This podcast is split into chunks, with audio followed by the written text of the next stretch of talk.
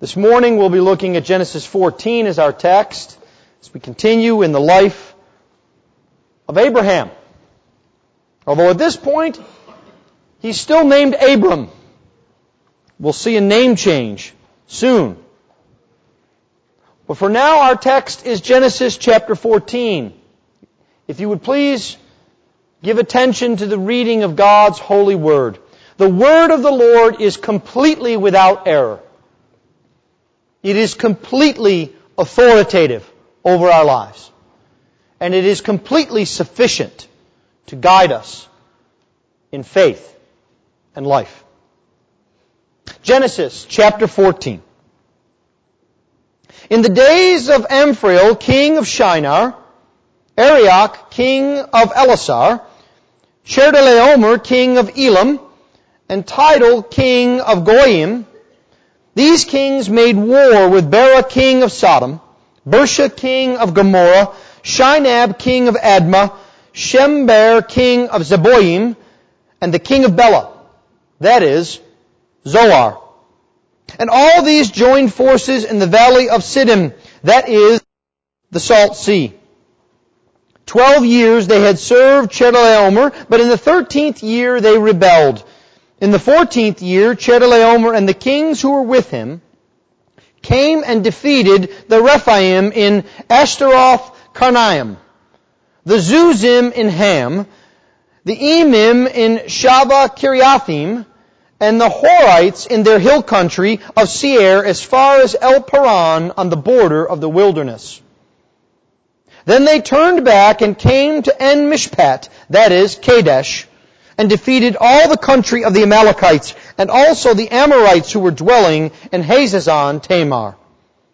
Then the king of Sodom, the king of Gomorrah, the king of Admah, the king of Zeboim, and the king of Bela, that is, Zoar, went out and they joined battle in the valley of Siddim with Chedorlaomer, king of Elam, Tidal, king of Goyim, Amraphel, king of Shinar, and Arioch, king of Ellasar. Four kings against five.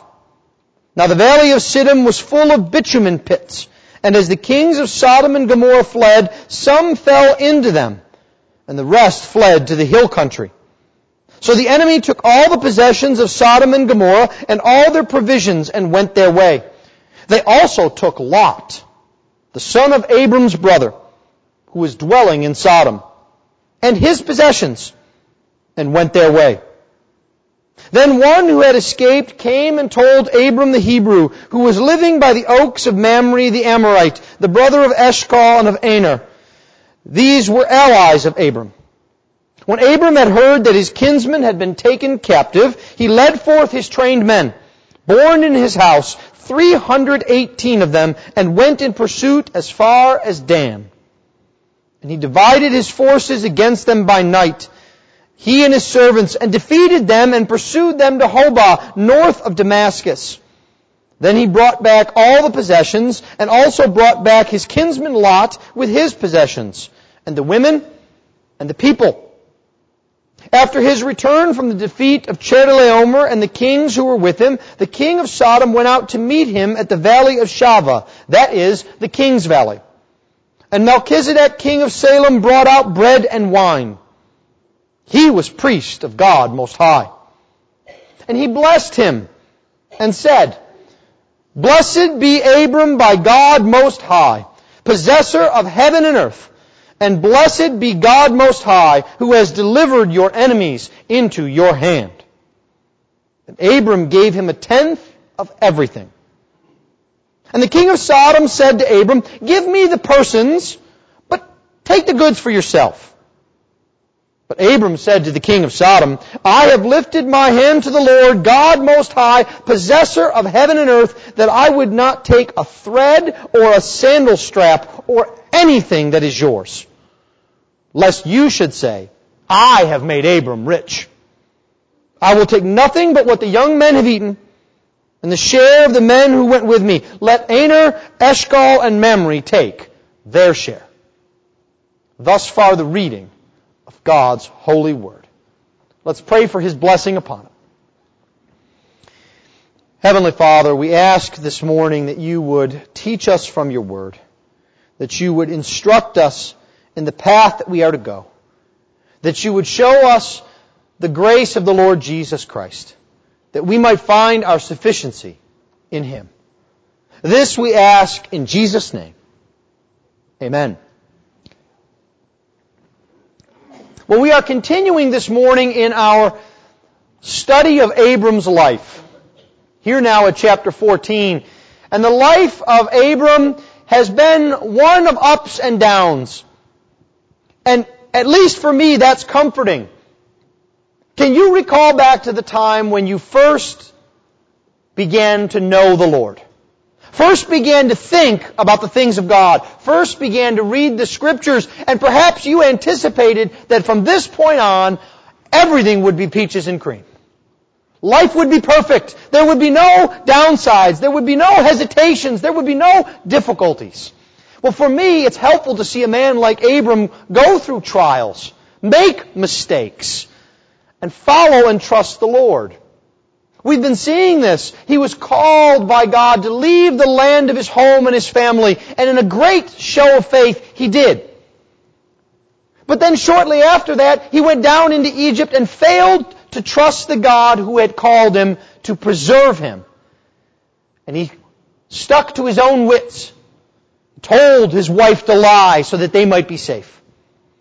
And then we saw last week in chapter 13, as he and Lot were trying to determine where they would go, that Abram trusted God's promises so much that he made a choice against all seeming common sense, deferring to Lot and trusting that God would bring about his promises, no matter what.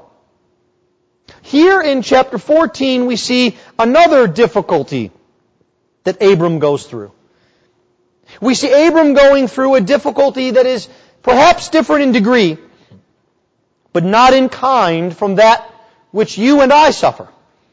That is, Abram is going through a difficulty caused by problems in the world. The world is not a perfectly safe place. I know that's a newsflash for you, but it isn't. Every week, every day, we hear of tragedies. And for every tragedy that we hear of, like most recently in Colorado, there are hundreds that go on throughout the world that we do not. How do we live a life of faith in the face of these kinds of challenges? How does our trust in the Lord move beyond a bare trusting to a trusting that propels us into action? That's what we'll see here this morning in Genesis 14.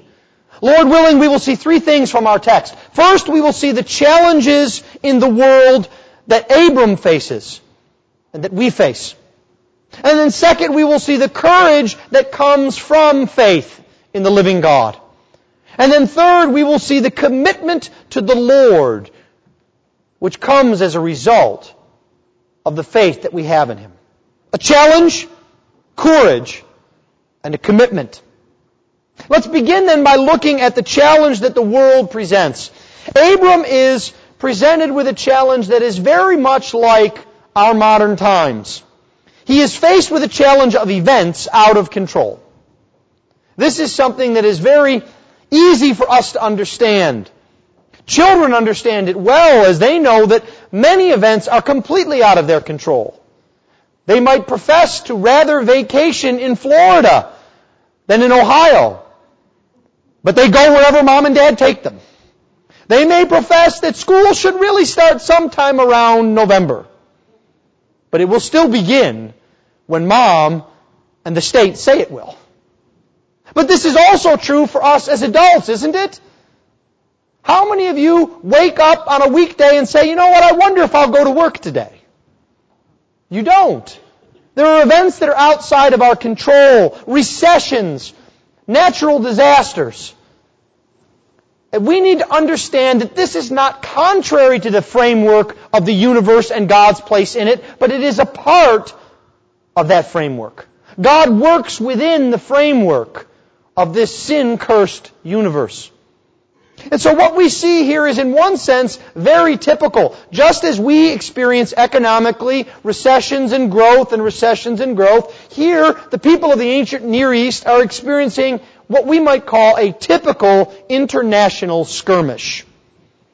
This is happening around 2000 BC, and it is typical politics. Somewhere perhaps in the past, these eastern kings had gotten to be the bosses of the region. They were in charge. They were not voted in. There were no hanging chads. They simply expressed their power and made these other five kings their vassals, which meant kind of a deal. You send us money every year, and we won't come in and obliterate you. It's not all that different from the IRS, is it? But that's the deal. And so the deal is you keep sending the money and we'll leave you alone and you can have some measure of self-control and self-rule. Well, this went on for about 12 years and what happened is what typically happens.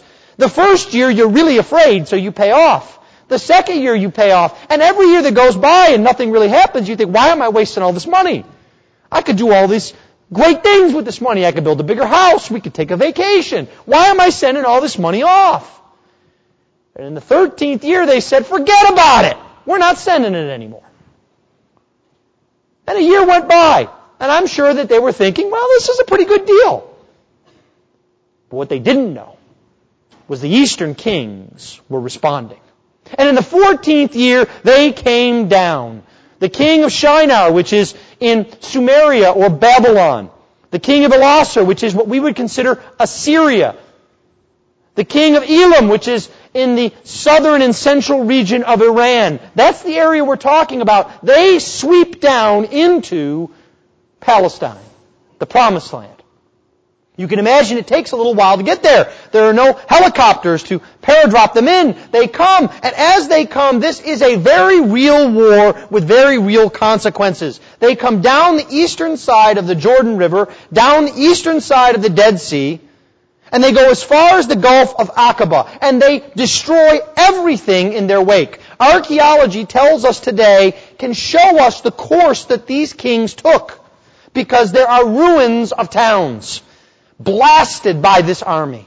And they come down and blast everything in their wake. And this is what is going on here in verses 5, 6, and 7. All these words that are hard to pronounce and these places you don't know where they are. What you need to know is, the big picture is these kings come down and everybody who is important at all in this region, they blast out of existence.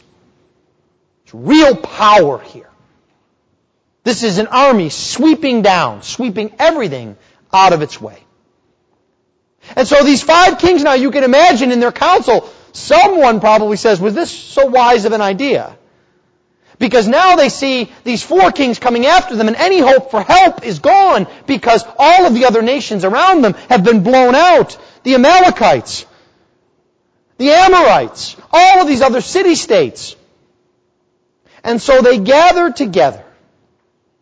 And we hear about this event as opposed to other events. Not because it's the biggest war, not because it's the most important war. Like all things in the scriptures, we hear about this historical international event because God wants us to know. This would have been forgotten in the annals of history. Except for one man. Lot. One man makes this an event that we learn from. It would have been forgotten but for one other man, the survivor who came to Abram.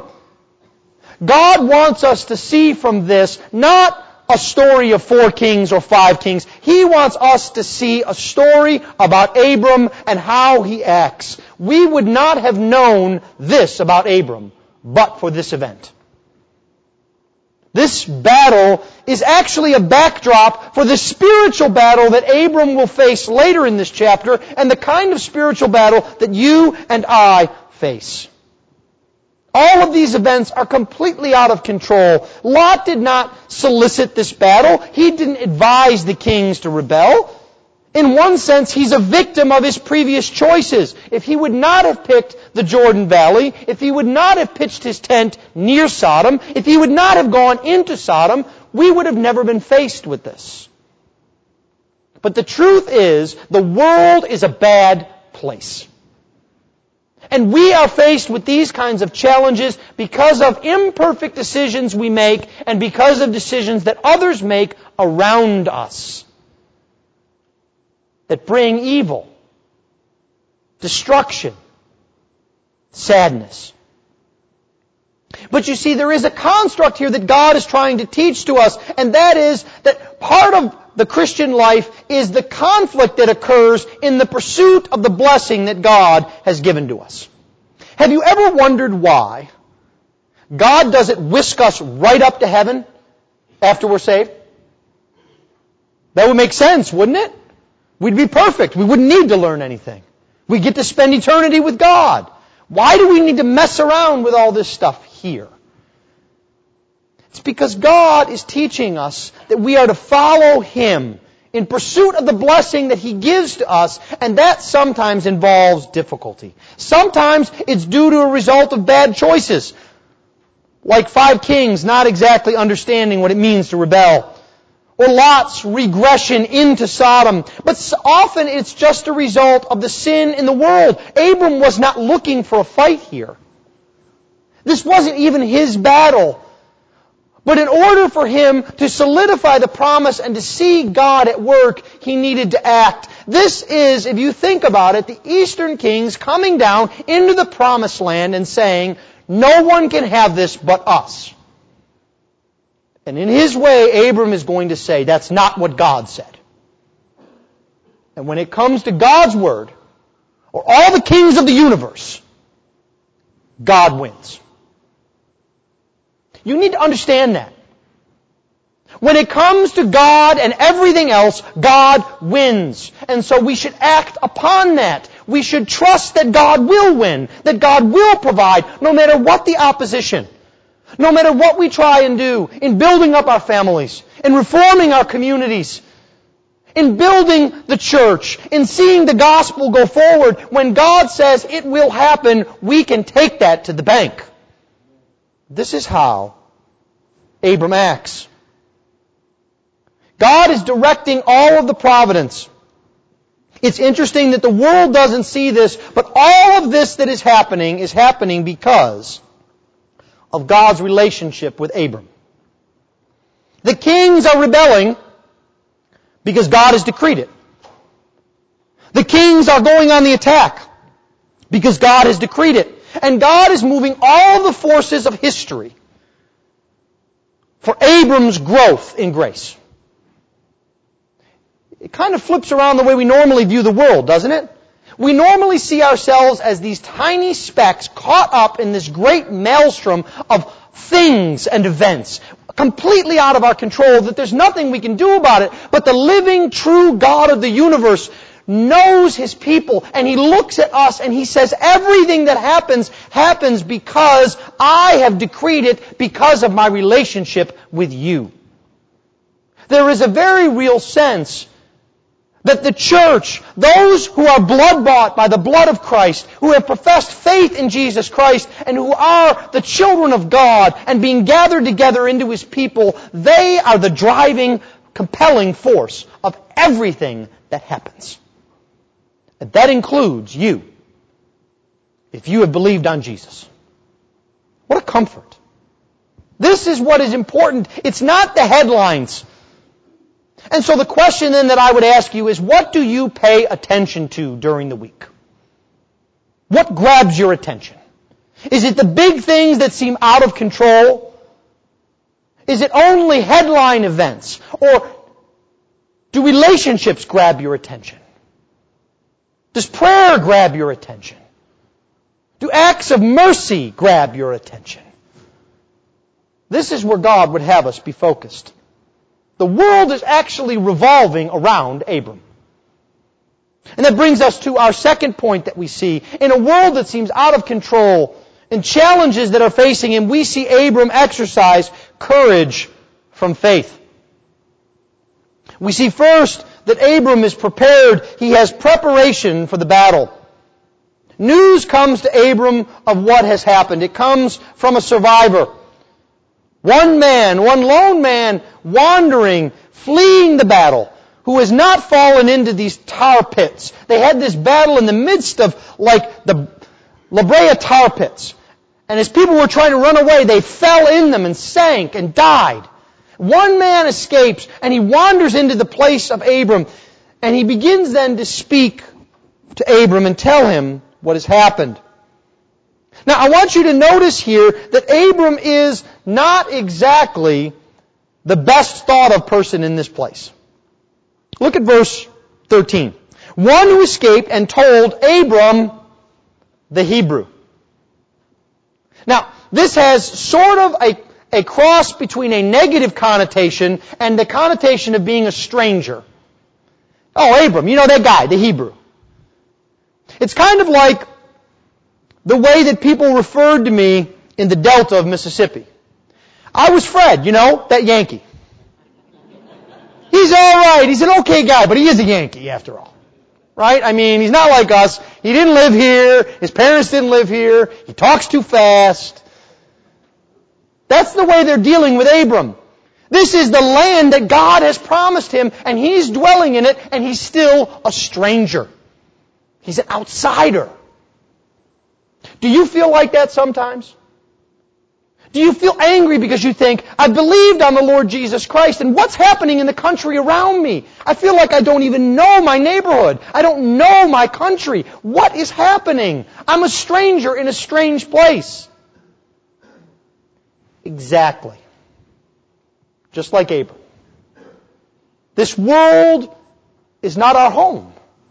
And so this man comes to Abram and he says, you'll never guess what happened. And he relates to him the story. And Abram is, now I want you to understand this, and we can bring an analogy from it.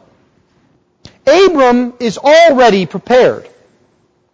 What happens is, Someone comes and tells him, and Abram, verse 14, when he hears that his kinsmen have been taken captive, he led forth his trained men, born in his house, 318 of them, and went in pursuit.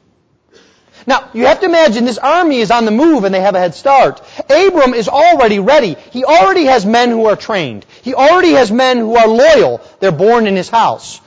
He has been building up a force because he knows there are battles that are out there.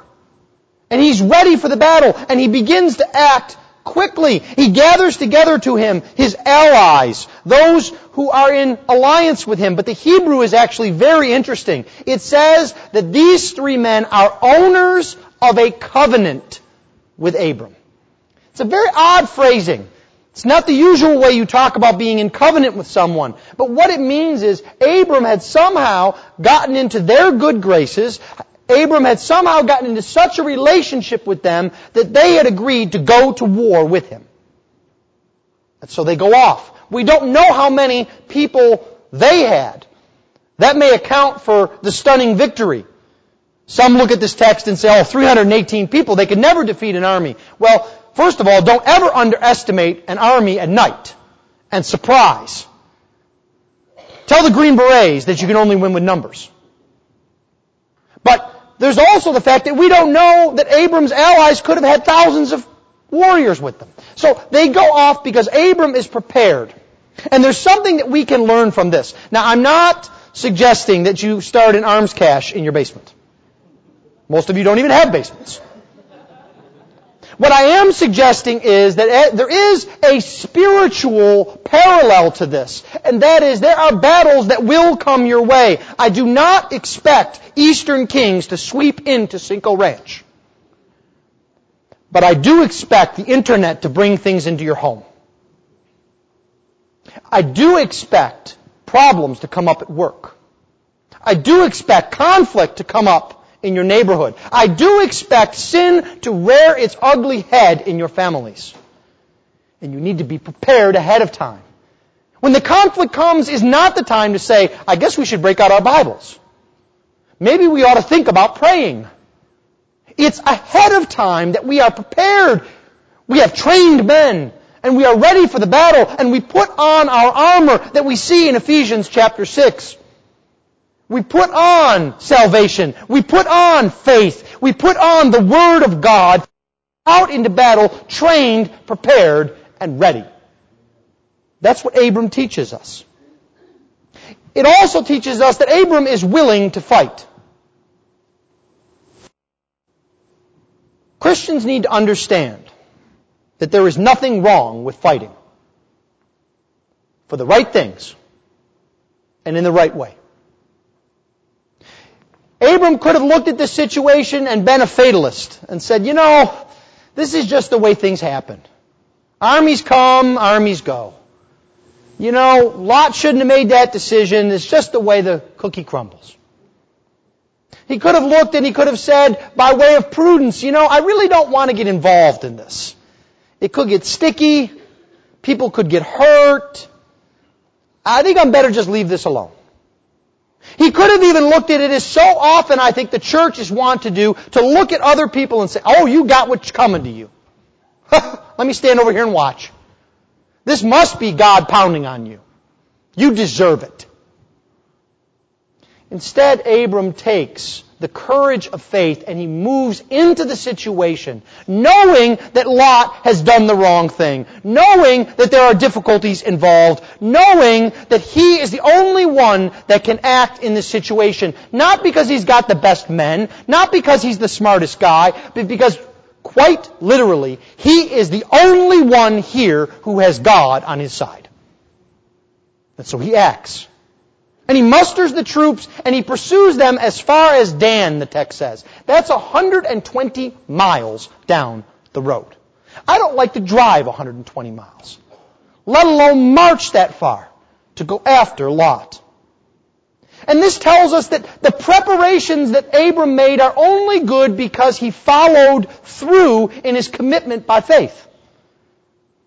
There is a sense in which I must tell you that reading your Bible is a waste of time unless you act it out. Unless you believe what it says and act accordingly. Prayer is a waste of your time unless you believe that God will act upon it and that He desires to hear from you and commune with you. The faith of the Bible is not theoretical. It is something we must live and act upon. And so Abram then begins to act and to act for righteousness. He acts with no hesitation at all. Do you see this? He could have been scared. It's a pretty big army he's going up against. He could have held a grudge against Lot. You know, Lot, I gave you the choice to pick first if you'd only pick the right place. He could have thought of his own convenience. Oh, I'm going to miss lunch. Oh, I'm going to be tired. Oh, I'm going to be away from home. But instead, he acts without hesitation because the faith that he has in God brings about courage. You know, the world will tell us that faith is kind of a Pollyanna attitude. That it is denying the reality of the world, when in truth, the exact opposite is the case. If we have faith in God, if we have faith in His Word, then we actually know the God of the universe, and we know the reality of the universe. It's those who deny the Scriptures who pretend life is different than it is. They pretend there is no Creator. They pretend there is no justice. They pretend that God does not see and act. But we who by faith have come to know the Lord Jesus Christ, we can act upon it because of the courage that God gives to us. The strength that you need for everyday living comes from the Lord God. It comes from believing in Him and His promises, no matter what difficulties you face. And so Abram goes out, and we hear the shortened version of the military genius. How he divides his company and attacks at night and defeats an unexpected foe. And he pursues them far north into Damascus. And he gains all of the victory. And according to the world's perspective, Abram is a great guy now. What a brilliant strategist. How brave were the men. No one else could have done this but Abram. Oh, he has done everything that we could have expected. But is this really the way that we should look at this? Do we honestly think that that's the way the history of the world works out? That the Muslims were defeated in Spain and in Austria and Hungary because a couple of guys happened to be smarter than their generals? Or do we believe it is the Lord protecting His church? Do we happen to believe that Gideon defeated thousands with 300 because they were the strongest men of their era? Or is it because God was on their side? Did Paul plant churches throughout all of the known world because he was the most brilliant, most capable man, or is it because he was following the path of an inexorable, unstoppable God?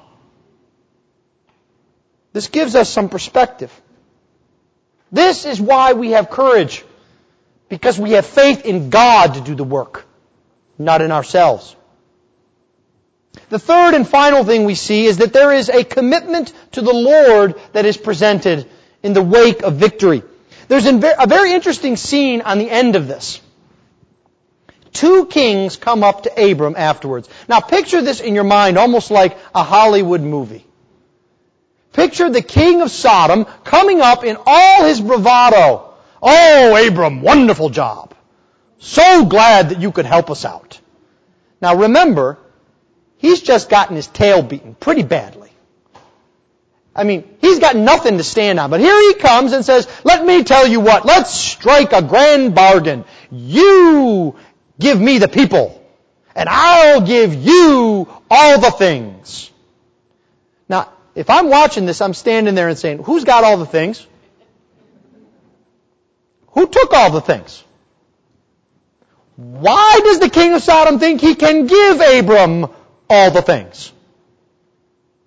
But you see, this is the ploy of the world. The king of Sodom comes like he's on equal terms with Abram. He's the one who takes the initiative. He's the one who says he can give. And this is the way the world approaches us. They can give you value. Let me tell you what I can do for you. Let me tell you how I can exalt you. Let me tell you how I can make you important. When the world comes to you that way, how do you react? Now don't say it out loud, but if you're anything like me, there's a part of you that wells up and goes, ooh, I'm so, wow. I didn't realize I was that important. Oh, I'm so glad that someone finally respects what I'm trying to do here. You see, this is a ploy the world uses, and the king of Sodom attempts to bribe Abram with false generosity. And this is when Abram is most vulnerable. We tend to think we are most vulnerable when things are horrible and when things are bad and when we are at a loss, but that is not true. The scripture is full of vulnerability of victory. It's when Israel has grown fat that it walks away from the Lord. It's when the church is bursting at the seams that it forgets its mission. This is what happens. And so Abram is most vulnerable here, and Abram is trying to avoid being fooled into betraying God. Because the king of Sodom wants him to betray God. The king of Sodom wants it to be said exactly what Abram says years from now, that basically Abram became successful because of Sodom. But Abram won't fall for it. Why? Is it because he has some kind of secret prism or glasses that tell him the difference between good blessings and bad blessings? That he could tell when good things come from God and when they don't? No. It's much more fundamental than that. Abram knows who Bera, king of Sodom, is.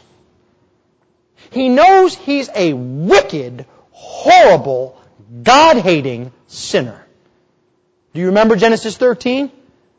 Where we're told by Moses that Lot went toward Sodom and that they were exceeding sinners before God? Abram knows the character of the one who is coming to him. We need to make that same judgment.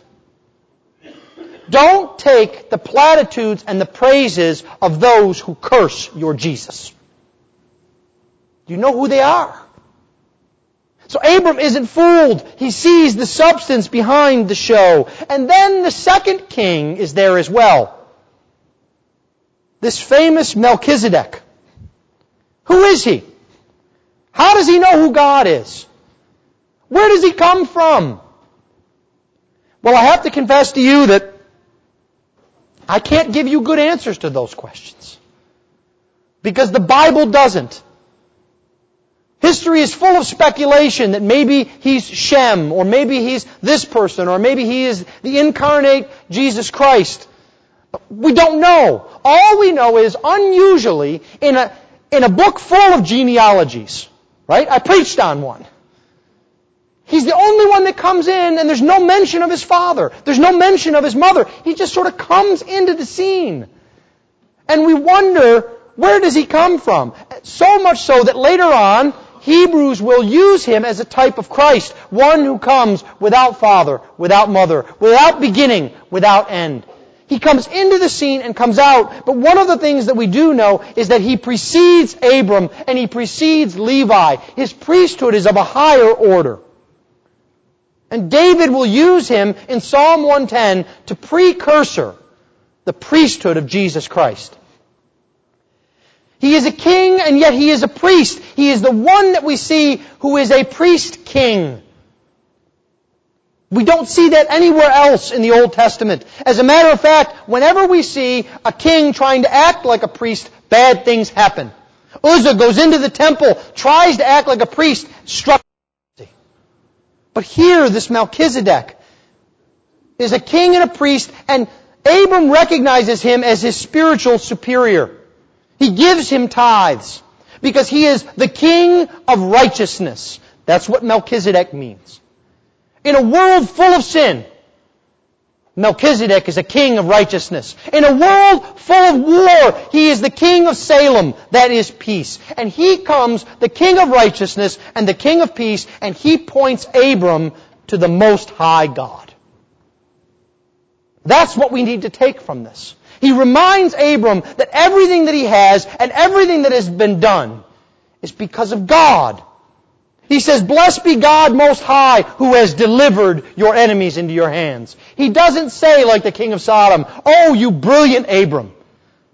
How can you help me help you? He says, Blessed be the God of the universe, the Most High God, who is victorious through you.